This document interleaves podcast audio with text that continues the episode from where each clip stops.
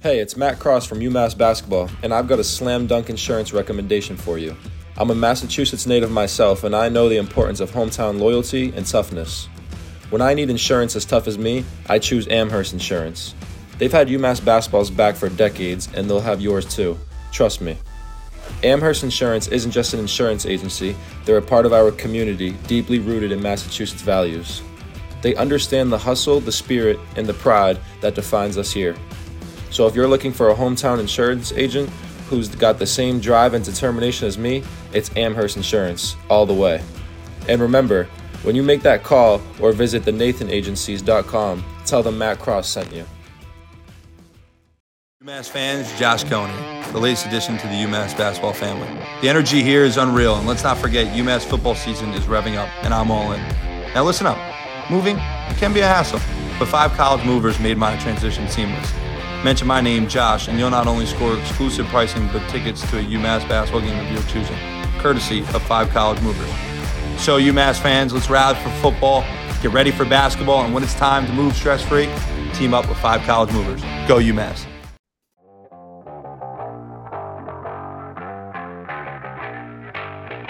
Welcome back to Commonwealth Conversations Everyday Minuteman Stories. As always, brought to you by the Mass Collective some big news today that we're not going to touch on today for for other reasons, but rest assured, people are aware of the news that came out today, uh, and there will be conversations about that at a later date. But for now, I am Nathan Strauss, and our guest today is Bob Behler, who was a longtime voice of the Minutemen and is currently uh, halfway through his second decade as the voice of Boise State, uh, the voice of the men's basketball and football teams uh, out uh, in the Mountain West or in in the mountainous West. Uh, so thank you so much for for joining us. Uh, how's it going? I'm doing great. I thought it was interesting that you guys asked me a couple of days ago to do this, and then the day that that I'm on, it's announced that UMass is changing leagues. So I thought that was kind of weird today. Yeah, you know, I, I can't promise there's any correlation there, and just want to note for official purposes uh, for official uh, purposes, it, it, has not been confirmed. So, uh, you know, I'm not speaking as an employee or anything, but uh, there was obviously, you know, the okay. the internet was ablaze today in, in those rumors. But um, obviously, you know, you're on the road right now in, in Colorado Springs uh, in year 15 with with Boise You're State. 16. You're 16. 16. They need to update your they need to update your page, your staff yeah. page on the website. But 16 years uh, yeah. as the voice of uh, of Boise State take me back to your UMass days when you were applying for the for the UMass job. Uh, what was that process like, and, and how did you wind up as the voice of the Minutemen? Well, it was it was kind of a whirlwind. Mark Vandermeer was the voice before me, and he left to take a job with the Miami Hurricanes in the middle of August. So it was like right up against the against the start of the season. And I actually did the first game for Bucknell that season. UMass opened with a bye.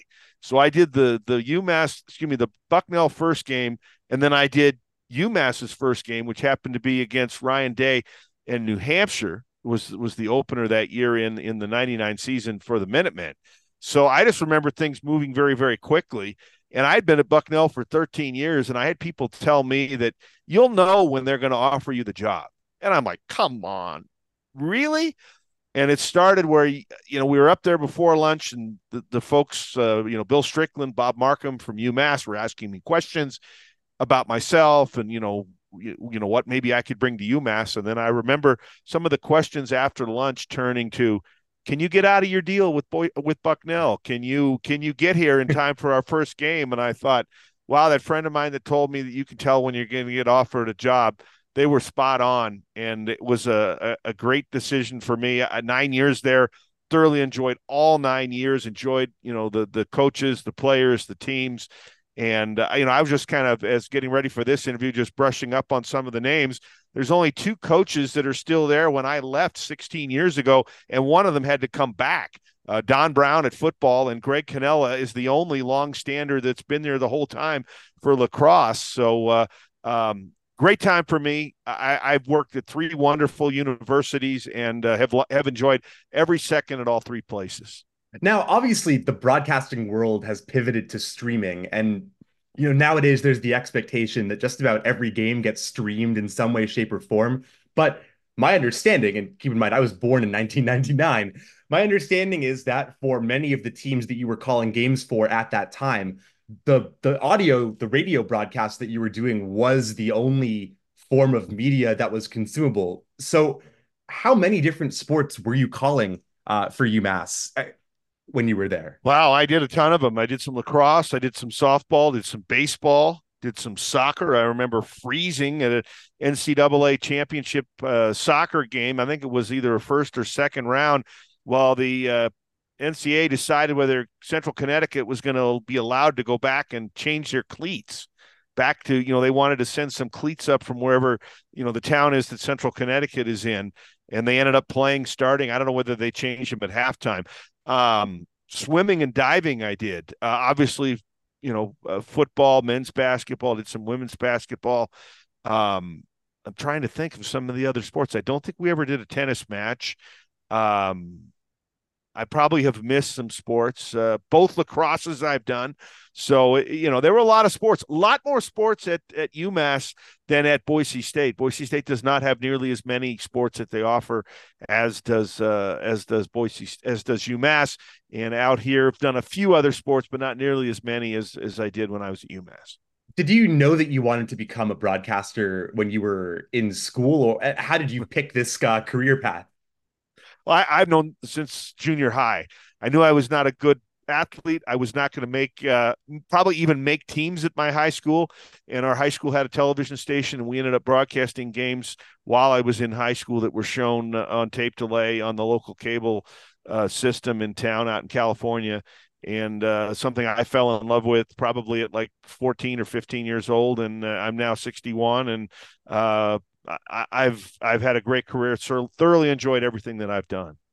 Well, it's uh, it's it's such an interesting career path. Uh, as someone who's trying to figure it out right now, it, it's cool to to hear when people discover they have that passion. Mm-hmm. Like I think my parents would say for me, it was when I was using a pitchback in our backyard in the little league days and having more fun talking about it than mm-hmm. I was actually throwing the pitch. Uh, and my brother does the same with like you know Strat-O-Matic and stuff mm-hmm. like that. Um, but I, I, love hearing those kind of stories. When you were in Amherst, uh, obviously the, the, the UMass men's basketball team of the early 2000s is is still thought of pretty highly um, by by fans. Do you have uh, a game or a moment or a player who you really remember fondly uh, from that era?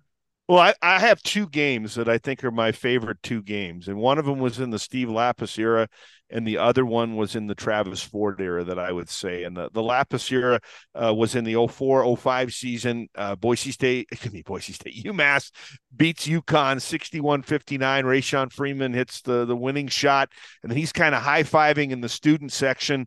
Um, and and the UConn team comes back up the floor and they've got five against four. Fortunately, they don't have much time left. They missed the shot and there's nobody there to, you know, tip in the rebound because the clock expired. There was a floor rush that night in Amherst. And then we got knocked off the air. And Adam Frenier, who's still with the broadcast, was our studio producer.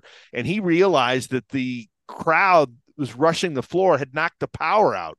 So you hear on my broadcast, the shot is short. The game is and over was the word I wanted to use, and UMass wins. Well, we got knocked off, so Adam had to finish out the call from the studio, and he was very quick on it. But that would be the the home game that I remember most on the basketball side. And then on the on the the Travis Ford one, we went to Syracuse looking to get to the Garden my final season of 08 and we're down I think it was 22 at halftime and ended up coming back to win that game in, in 08 to get to Madison Square Garden. Played five NIT games, all of them very close. I think we were ahead in just the last one with Ohio State that we lost and I think the other four, I think we were down at half in all the other games if I'm not mistaken. Yeah, that's a that's a great story and to speaks to Adam's longevity as well because now Adam obviously travels with Jay and they're uh mm-hmm. they're down right now um in in Washington DC preparing for a game. Um so it is it is funny to see uh you know how how how things change. When it comes to um yeah, your move to Boise State, what went into that uh that jump or that that decision and how how do you enjoy i guess the I don't want to say the nicheness, but when I think of Boise State, I think of obviously the blue turf and those mm-hmm. great football teams of the early 2010s. How what was it like adjusting for you um, to a place that I'm imagining is fairly different to Amherst? Well, it's different. Um, it, it's a it's a more cosmo. I mean, it's a bigger town. There's probably a half a million people or so right in the in the greater Boise area. It's bigger than people think. Um, but it's you're broadcasting for the top dog. I mean, there's no pro teams in Boise. Boise State Broncos are number one, and everything else kind of you know falls down the down the wayside. Something that you know when you're in a state like Massachusetts, you know there's a lot of pro teams that you know that scarf up all the attention, and then you know the colleges really kind of take a back seat. So I, I was looking for you know something with with kind of that feel. Um, I I thought that you know getting to the FBS football was something that I'd wanted to do, and they were you know just starting to win some games. They had won the the Fiesta Bowl, the first of three Fiesta Bowls. I've had the uh, opportunity to call Fiesta Bowl win number two and Fiesta Bowl win number three uh, you know, in in my career since I've been here. But uh, I mean, I couldn't have come at a better time at, at Boise State. I, I felt like it was a lot like if you had gotten in on the early time of John Calipari at UMass because the trend was just going up. My first game calling a football game at Boise State was quarterback Kellen Moore's first game. And the four seasons he was the quarterback for Boise State, they were 50 and 3. It's the best four-year run of any quarterback ever at uh, in college football. So I, I, think I was fortunate, picked the right time to to make the move. And I mean, they have 26 straight winning seasons. They have more winning seasons consecutively than anybody else in FBS college football. Um, it, it's it, they they you know a bad year, eight and five is a bad year. We've had a couple of those since I've been here. Uh, many many places would trade for eight and five in a heartbeat and be willing to throw a parade down Main Street. Uh, Boise State eight and five is kind of eh, you know, uh, but uh, I would say that you know it's it's been a it's been a great great move for me. I mean, all three places that I've been at, I, I think have been have been great. I've been thrilled to be at, at Bucknell for 13 years and nine years at UMass and now 16 here. And uh, basketball has gotten it going. Uh, Coach Leon Rice has been here the last 14 seasons. He came in my third year here. And uh, if we win tomorrow night at, at Air Force, it'll be 11 times in 14 years. We've won 20. Uh, we've been to the NCAA tournament four times. I think we're in pretty good position to make it five this year. So um, the athletics at, at Boise State, they've done extremely well in a lot of phases maybe you are the good luck charm. I mean, we were maybe joking so. about it earlier. Um, but I have a this is a, a maybe this is a, a, dumb extraneous question, but calling a football game on the blue turf, are there broadcasting technical challenges that come with that environment? Absolutely not. I mean, if you if you ever come out, Nathan, you're more than welcome to come out.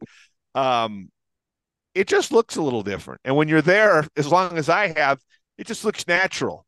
Um, I don't think the blue translates as well to TV. Uh, sometimes the blue that we wear in our uniforms is pretty close to the blue on the turf. But when you're there, and then even more so when you're on the field, the players stand on the field. You're looking against them against the background of the stadium. I mean, it's. It, it, I think it was a great marketing decision. I mean, if you think about it, if you watch a highlight on Saturday night and you see a game pop up on on Sports Center or Game Day, and you see the blue field, you know who exactly one of the teams is playing. You might not know who we're playing, but you certainly know that Boise State is playing playing football on the field, and and it just it, it we have people come and you know want to see it, want to take pictures. I mean, I've had people visit me from all over that have come, and the, you know it's like you know, can we get a picture on the blue field? Can we go out on the blue field? And and I firmly believe that it's the most recognizable man-made feature, certainly in the state of Idaho. I think if you're looking at and you're picking something, you know, you, maybe the Arch in St. Louis, the Golden Gate Bridge, maybe in California, the blue turf would be for Idaho. Yeah, I love the idea of looking at the Dakotas and you're thinking, okay, so you've got Mount Rushmore. If you're going mm-hmm. south, you're thinking, yeah, the Arches. you have got, I don't know, maybe the Rockies, and then it's the blue turf. I, I don't think you're wrong though, because mm-hmm. it really is it really is memorable. I mean, mm-hmm. I, some would argue maybe the uh, the, what is it, the Kibbie Dome uh, would be uh, you the know, Kibbie Dome in Idaho. Yeah. By the way, guys, if if the MAC is is true and it happens, MAC team comes to Boise for a bowl game every year. It was the the Idaho famous Potato Bowl, right? Mm-hmm. Are the potatoes how big is a thing is the potatoes? Now, I'm trying. I'm getting a whole Idaho lesson here, but Yeah. are potatoes They're like big. really the thing? They're big and they're good. They're not really grown around Boise. They are more in the eastern part of the state, but uh, they're they are big. They are good, and uh, you know we've had the Idaho Potato Commission chairman. They they sponsor one of the games every year in Boise, and the guy would usually come on as a halftime guest. And we've had many a discussion as far as what's the best things to put on potatoes. Everybody go with- has their favorite stuff. So What's yours? I like sour cream. I like chives. I like bacon. I like cheese. Pretty it was very ident- very similar to me. I would I would hold the the sour cream, but I would go I'd go butter and then Okay. Mhm. bacon, chives, and cheese. But uh, I I digress. I mean, this is what happens when Yeah. you uh when you when you're someone who talks for a living like you and you come on a podcast. It um it, it becomes you know nice and easy. Some Yeah. people some of the some of the student athletes are are still learning the media side of things, Yeah. so it's it's, it's just a little bit different. Well, Uh, and you and you never way. know what you're going to get. You you get potato talk on here. You know who would have thought that? Exactly, but that's that's the fun of it. Um, and, and that's that's that's the uh that's the beauty of uh of, of broadcasting too. But you know, your time at Bucknell, your time at UMass, and now out with Boise State, you kind of cover the entire country at that hmm. point, except for maybe parts of the maybe parts of the South. Is there Well, I went to college in Georgia and did student Oh. radio there. So yeah, so you really have it all covered. Is there a favorite building or arena or place for you to call games? Well, I love calling games at home at Boise State. Our, our booth is unbelievable. They designed it. Whoever designed it had to talk about what a radio announcer would want. My only complaint is that we're on the sixth level of the of the of the press box, a little bit, maybe a little bit too high. But you're right there on about the 45 yard line. Beautiful view of the foothills. Um, in that correct amount of space, the energy, you know when when you know when the when the Broncos score a touchdown, there is a vibe in that stadium that you know it it really helps enhance your call. Uh, I think probably the most special place I've done a game basketball wise is uh, the last game I did at UMass. Now I've done a couple other games there too, but uh, the NIT final at Madison Square Garden. There's something just I don't know something special about doing a game at the Garden. I think the NIT is not the same anymore by not having the finals at the Garden. Um, I think I think that to me, if you're asking me to pick a spot that was very exciting to do a game, I'd say doing a couple of games at the Garden would be what I would say. when you were doing football at UMass, obviously that was before the jump up to um, you know, FBS football. But what was it like, I guess, traveling or doing games with that team? And and maybe if you have any Don Brown memories from uh Don Brown round one. Um, Don Brown is one of my favorite coaches that I've ever dealt with. He is so excitable, so genuine. I mean, if you ask him a question, he's just going to give you him whatever he thinks. You know, if something went well, if something didn't. I, just thought Don Brown, he, he'd be a guy that I'd run through a wall for, try to make a tackle. I know I probably wouldn't be able to, but I know he would coach me up and fire me up enough that I'd do the best I could out there. Uh, he and Mark Whipple were the two football coaches. Uh, very different in the sense that you know Whipple was offense, and I remember he was there when I first got there, and I was asking him a defensive question, and he said, "Well, if you really want to know something about the defense, ask Don." And then of course Don comes in as the head coach. You know, both extremely successful, but he's a defensive guy, and you know he he he spent his time over there on, on that side of the ball. Uh, also love talking baseball with Don Brown. I'm a baseball guy. Don is too. Uh, miss him. I, I'm I'm so glad he's back at UMass. Uh, one of my favorites all time. was Jack Leaman doing color with you? Um, Mhm. did- uh, obviously, um, Jack Leaman, someone who is uh, just so influential in the in the in the, the the scope of UMass history. What was he like as a color guy? Jack was a guy that had stories about everything UMass. And a lot of times when you were doing a game with Jack, you'd want to remember a story that he told at breakfast, like maybe two, three weeks ago, because you could go fishing for the story and Jack would come up with it. Uh, my favorite, I can still remember his gravelly voice. And, and if things were kind of getting a little tight in the game, very few people called me Robert, but he was one of them sometimes. And in the middle of the broadcast, he's going, it's starting to get sticky, Robert. Uh, but uh, no, uh, Jack was Jack was a prince of a guy. Uh, knew so much basketball. I learned a lot about the game from him.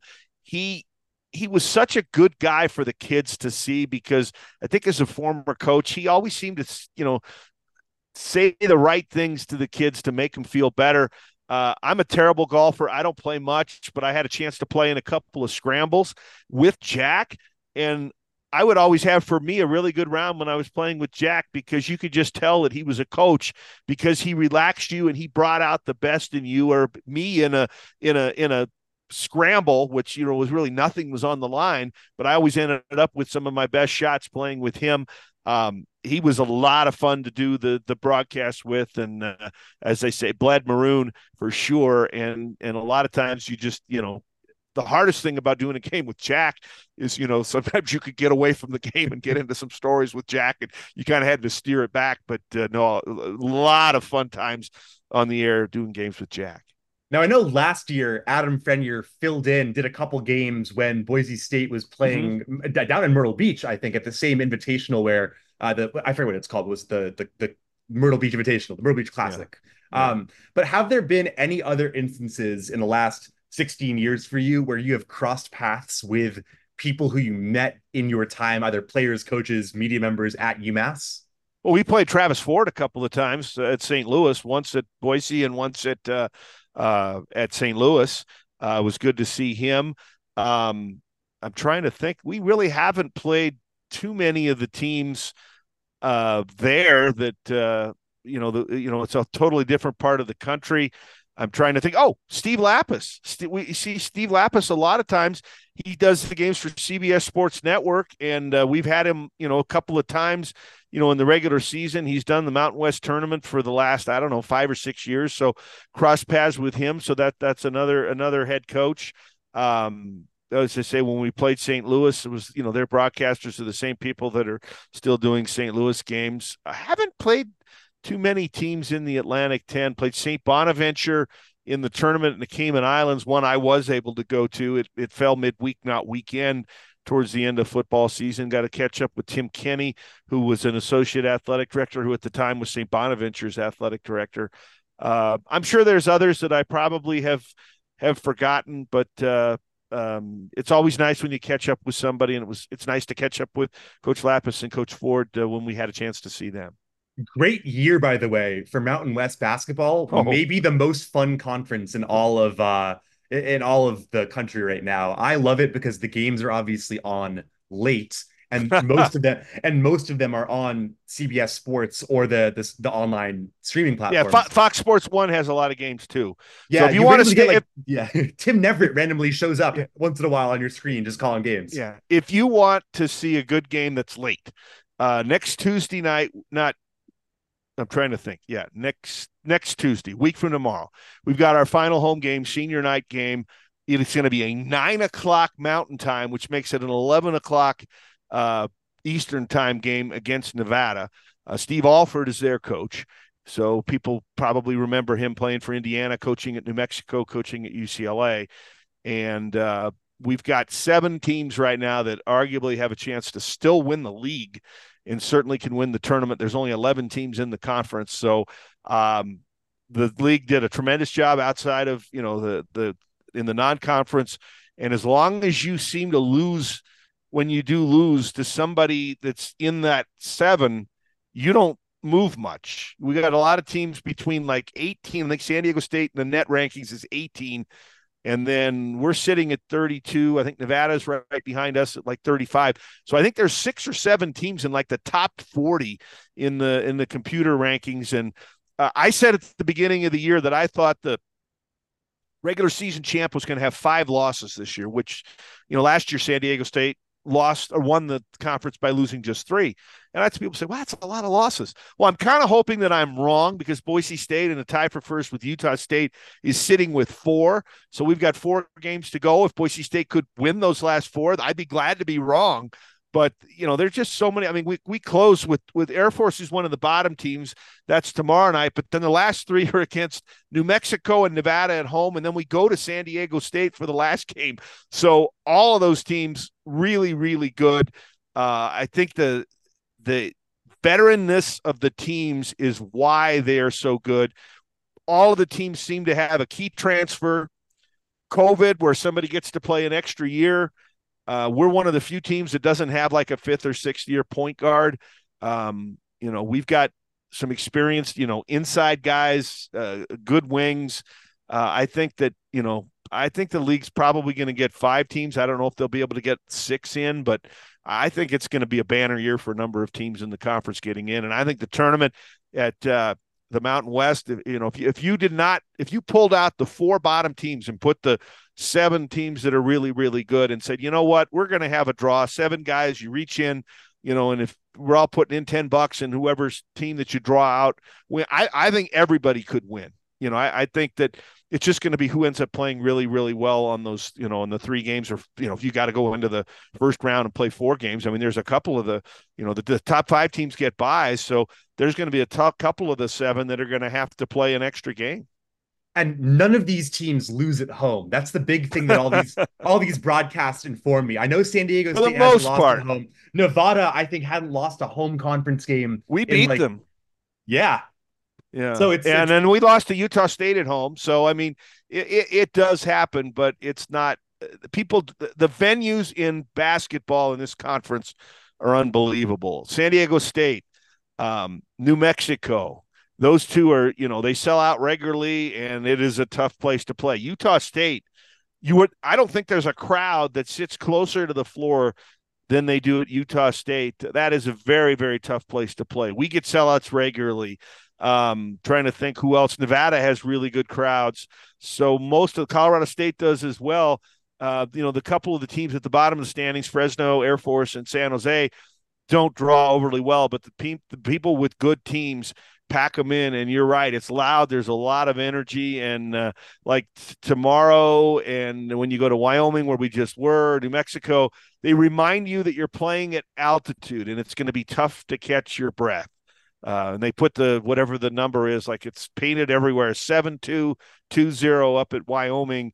The court at Air Force is five thousand and some feet. New Mexico is over five thousand feet. I will say this: as somebody that's probably not, you know, in as nearly as good a shape as players, you do feel the altitude. You do feel it. Certainly you don't have to worry about that when you're in Amherst. That's for sure. You can even be on the top of Mount Sugarloaf, and you know we have a, a transfer from from Kansas that's with us this year. We were talking with him, you know, well east of the Rockies, who would be the highest elevation court, and you know, you know the the the Appalachians are you know minis compared to the Rockies and things out here. So I don't know who it would be. Somebody suggested maybe West Virginia, but but I don't I don't really know whether they would or wouldn't. But um, it's just it's a different ball game when you play at elevation. And then when you think of our conference, you have San Diego that's at sea level, and then the others in California, San Jose and Fresno, they aren't much higher.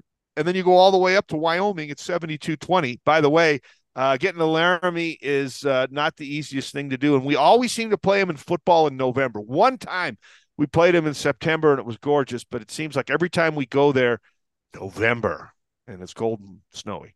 Is there a, a UMass road trip that, like, between the teams that, that UMass would play regularly that you miss? Ooh, that's a good question. I always like going to Philly, the town itself uh, I, I always like, you know, I, I, always thought that, you know, UMass and Temple always had some great games. I, I kind of say if you told me to pick one of the Philly schools and not just leave it at Philly, I would say, you know, going for Temple. Uh, for football, um, probably the best atmosphere for football non UMass was Delaware. Uh, you know, when they were in the league and, and Delaware was doing very good. They had a lot of good crowds and there was a lot of energy going to, to Delaware for football. UMass had some nice crowds. I mean, the the year that uh, you know we we went to the championship game, you know, we had a couple of playoff games. I mean, uh, it was in uh, 06 and we had a couple of playoff games that were full. So, um, I remember the one at home where we beat uh, held off New Hampshire at the end to get to the semifinals, and we had to go to Montana for the uh, that was uh, the, the, New Hampshire game was in the quarters, and we had to go to New, New uh, go to Montana for the for the semifinal. That was a great experience too. Montana was, uh, you know, a, a, team that draws extremely well. They still do, and uh, uh, yeah, there were some good spots. There were some good spots in all of them. I think. We Xavier, end, I thought was a nice place to go for basketball. It was a nice arena, and I enjoyed going to Cincinnati. We end every podcast with the same two questions. I have one more before that. Okay. You mentioned obviously your your call of the the UConn game that got cut off at the very end. Do you have a favorite call of yours from your UMass days and a favorite call of yours in the sort of the pantheon of your of, of your career? Well, I think trying to remember, there had to be something. I think Gary Forbes may have hit a three at uh, uh, at Syracuse to come in the game. We came back from 22 down at the half. We had a ton of threes in the second half. But I, I just say the last part of that game, Syracuse had put up on the scoreboard. This is how you can get tickets to the Garden and you know they had like you could go to the phone number the website the ticket office and they'll be on sale you know starting nine o'clock you know in the morning the next day and of course you, could go to the ticket window but because they weren't going to the garden there were no tickets to be sold um, my best call i think if you're going to ask here would have been uh, labor day night in 2010 uh, Boise State and Virginia Tech are both in the top 10, and they're playing each other at the Washington, at that time, Redskins uh, was the name of the team stadium at FedEx Field, and the game went back and forth. And Kellen Moore hits Austin Pettis in the back of the end zone for the touchdown that puts us ahead with you know just a shade over a minute to go. And I had a couple people tell me that, wow, I just love the way you paused before saying touchdown. You had Pettis catching the ball and you waited. And I said, I laughed. I said, the pause was there because we were at the far end of the field in the corner of the end zone. I could tell he caught it, but I had no clue where his feet were. You know, was he inbounds? Was he out of bounds? And I waited for the officials to put their hands up before saying touchdown. But if you're asking for one call, you know you have a lot of material when you got two teams going back and forth on Labor Day night in in a game where I think there was like 85 or 90,000 people in the stadium. So that probably, if you're asking for one call, would be the one.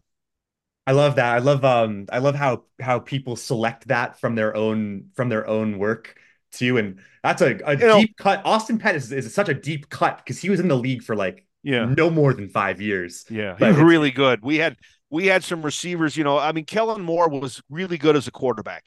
And somebody says, "Well, what made him so good?" I could never remember him throwing a pass where somebody had to like go in the other direction to get it. They always seem to get it heading in the direction you wanted them to go. But he had some really good receivers. Um, you know, the team they, have had some talent over the years, and and I think that the folks here are hoping that uh, you know they can put enough together to get the first spot in the you know group of five for the college football playoff next season. Now that it's expanded, they've gone you know three times to the to the Fiesta Bowl uh, and you know would love to love to be the first representative to go to the college football playoff. I would love that too. I think it would be I think it'd be a lot of fun. Uh, the two questions that we ask everyone are first, obviously NIL has changed and been invented and continues to mm-hmm. change, I guess, by the week, by the by the court hearing uh, right now. But back when you were at UMass or back when you were at Georgia as a college student, if you could have had any company or place sponsor you, what would your what would your dream NIL deal be? Ooh, that's a good question. I'm going to say something local to Amherst. How about a how about a an NIL deal with the Hangar? I love their wings. I love their honey mustard sauce. I, I I think maybe the Hangar would be something as long as it included, you know, some food to eat that's uh, you're, you're not alone. A lot of the former players that we talk to say the Hangar as well. I can only imagine um, the amount of wings they would be putting away uh, in that case. And the other question that i think I, i'm going to appreciate your perspective on is we ask everyone if you could pick one player in umass basketball history to take a potential game-winning shot which Ooh. player would you pick in that situation for me on this uh, uh, on the people who played in the nine years that I was there. I can't I can't say Dr. J. Never you having could, seen. You could absolutely you can you can take this question in whatever direction you want. I think you I could mean, say Dr. J. I, I mean I, I think I think with what he's done, I, I don't think you'd have any argument. I mean, I know the Calipari years had some great people. I came two years after the Calipari years, but I think if if if we're putting an all time team out on the floor at UMass Dr. J is going to be the guy that's going to be front and center, and you'd want him to take the shot. I think if you're looking in, in my time, I think I would maybe have two. I would have from my early years here, I think I'd have Monty Mack taking the shot. And then if it's from my later years, I'd have Gary Forbes taking the shot. So now, unless I could get Stefan Lasme, you know, like right over the basket. But if you're talking like a a a um, you know, a shot from outside, a three point a three point shot, I would take those two for a game winner. Those would be the guys I would take. Yeah, I mean, a Stefan Lasme dunk or a Marcus Camby dunk would be, yeah. you know, different. I think in the for the scope of the question, but yeah. I, I, like I like those answers, and I'm sure um, our listeners will as well. If people want to catch your games, are you guys on? Uh, are you guys varsity Learfield? Yes, we are. Yes, we are. Varsity app. We're on that. You can also get it online. Um, like I said, if you want to, you know, listen to a couple of the games we've got left, match it up with the with the with the video. Uh, the key is uh, you got to get the audio behind it. Which, if you're listening online, you probably will have it behind it, and just hit pause as the jump ball goes, and it'll probably be pretty close the rest of the way. Um, New Mexico, we got at home Saturday, uh, coming up uh, this Saturday, and that'll be a eight o'clock start Eastern time. And then, as I said, the the game with uh, Nevada is Tuesday the fifth, and that is a 11 p.m. Eastern start. So if you got, you know, if you're not doing anything and want to have something that's gonna, you know, tide you over until bedtime, that's a good game. And then a week from Friday, our last game is at San Diego State. I think it's a seven Pacific, but it could be an eight Pacific. I'm not sure count me in for the 11 o'clock i'm a night owl because again i'm i'm still yeah. in that stage of life where like i yeah. can sleep from 2 to yeah. 8 30 in the morning or 9 so count me in i will be listening and one, one of the things i do remember at umass like all the college teams for basketball especially game times vary and sometimes on saturdays we had noon starts and on the noon starts the sides were pretty full because that was where the season ticket holders sat we had a couple of nines. I think we even had one 930 in the time I was there. The students sat in the end zones, both sides. On the nine or 930 games, that those sections were full and the ones on the side were a little bit less so uh, it, time starting time matters we've had a couple of football games in order to get on big cbs out of boise state that start at 10 in the morning and it was that's a bit early, especially when you got kind of a lengthy pregame show. Although I will say, when the game's over, you can go out and have a great dinner, and you got most of the rest of the day to go. But uh, it, it, it's an odd thing to start a football game at ten in the morning. I struggle with our noon starts because we're getting there five hours early. Mm-hmm. And so that means you're leaving home, but you're waking up at six. I can't imagine what a 10 a.m. start would feel like for the players, too. Yeah. Like that's got to be abysmal for the, the sleep cycle. But anything yeah. for the networks because that's how the, it goes. The, our team on football practices in the morning, so I don't know if that's the same or different at UMass, but they probably start their practices at like seven thirty or eight in the morning. So it was probably a harder deal for me than it was for the team. Well, hopefully you have plenty of noon kickoffs or more reasonably timed ones going forward, and, and best of luck to to you and and Boise State going forward uh, with with the the Mountain West, the run in right now, and uh, yeah. hopefully that hopefully you get to call some uh, some great games in the tournament this spring. I hope so. I hope it's a long stay. Indeed. Well, thank you so much for taking the time when you're uh, on the road in Colorado Springs to join us, and uh, I hope that fans uh, enjoy uh, listening to to you talk, and uh, I'll be tuning in for sure on Tuesday. For folks out there, remember to join the collective, follow online to uh, stay informed about events that are upcoming as the season begins to wind to a close with the A10 tournament coming up as well. And of course, other news will be addressed uh, in due time. But until next time, I've been Nathan Strauss saying so long. Hey, it's Matt Cross from UMass Basketball, and I've got a slam dunk insurance recommendation for you. I'm a Massachusetts native myself, and I know the importance of hometown loyalty and toughness. When I need insurance as tough as me, I choose Amherst Insurance. They've had UMass basketball's back for decades, and they'll have yours too. Trust me. Amherst Insurance isn't just an insurance agency, they're a part of our community, deeply rooted in Massachusetts values. They understand the hustle, the spirit, and the pride that defines us here. So if you're looking for a hometown insurance agent who's got the same drive and determination as me, it's Amherst Insurance, all the way.